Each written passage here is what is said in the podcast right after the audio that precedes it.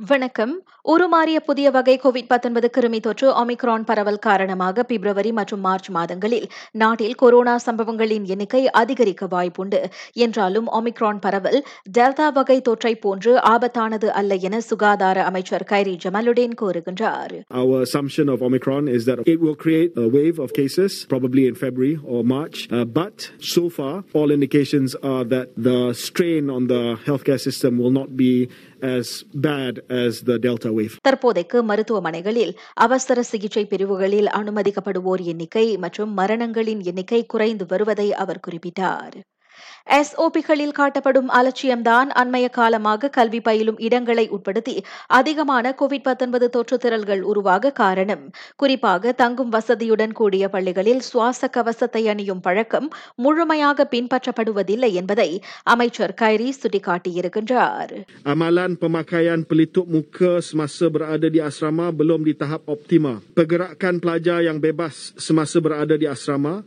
individu bergejala lewat dikesan, pelajar tidak memaklumkan kepada penyelia sewaktu mula bergejala.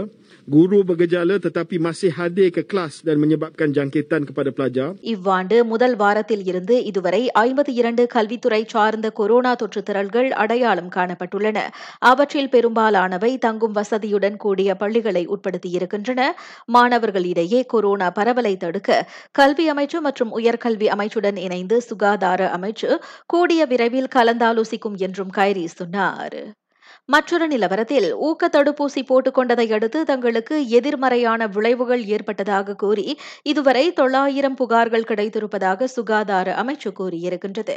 எனினும் அவர்களில் நாற்பத்தி இரண்டு பேருக்கு மட்டுமே மோசமான பக்க விளைவுகள் ஏற்பட்டதாக தெரிவிக்கப்பட்டுள்ளது. கோவிட் 19 தடுப்பூசிக்கான போலி சான்றிதழ் விவகாரம் தொடர்பில் திருங்கானுவில் இருபத்தி மூன்று பேரிடம் இருந்து வாக்குமூலங்கள் பெறப்பட்டுள்ளன. அப்போலி சான்றிதழை பெறுவதற்காக வெறும் தண்ணீர் அடங்கிய ஊசிகளை போட்டுக் கொண்டதை ஒரு சிலர் ஒப்புக்கொண்டிருப்பதாக காவல்துறை கூறியது. வடக்கு தெற்கு நெடுஞ்சாலை டோல் சாவடிகளில் மேலும் அதிகமான ஸ்மார்ட் டேக் பாதைகள் திறக்கப்படும். அடுத்த செவ்வாய்க்கிழமைக்குள் பதினாறு டோல் சாவடிகளில் உள்ள பத்தொன்பது டச் அண்ட் கோ பாதைகள் ஸ்மார்ட் டேக் கட்டண முறைக்கு மாற்றப்படும். மேலும் பதினெட்டு டோல் சாவடிகளில் பிப்ரவரி பத்தொன்பதாம் தேதிக்குள் இருபத்தி நான்கு ஸ்மார்ட் டேக் கட்டண வசூலிப்பு முறை கொண்டுவரப்படும் என பிளாஸ் தெரிவித்தது. டோல் கட்டண முறையில் ஏற்படும் கோளாறுகளை சரி செய்ய டோல் சாவடிகளில் தனது பணியாளர்கள் இருப்பார்கள் என்றும் பிளாஸ் தெரிவித்தது. இம்மாதம் தொடங்கி அமுலுக்கு வந்த ஆர்எஃப்ஐடி சாலை கட்டண வசூலிப்பு முறையின் கீழ் டோல் கட்டணத்தை செலுத்த முடியாமல் வாகன ஓட்டிகள் சிரமப்பட்டதையும் அதனால் ஏற்பட்ட கடுமையான போக்குவரத்து நெரிசலையும் கருத்தில் கொண்டு பிளாஸ் இந்த மாற்றத்தை கொண்டு வருகிறது. நான் சௌரியம்மாள் ராயப்பன். வணக்கம்.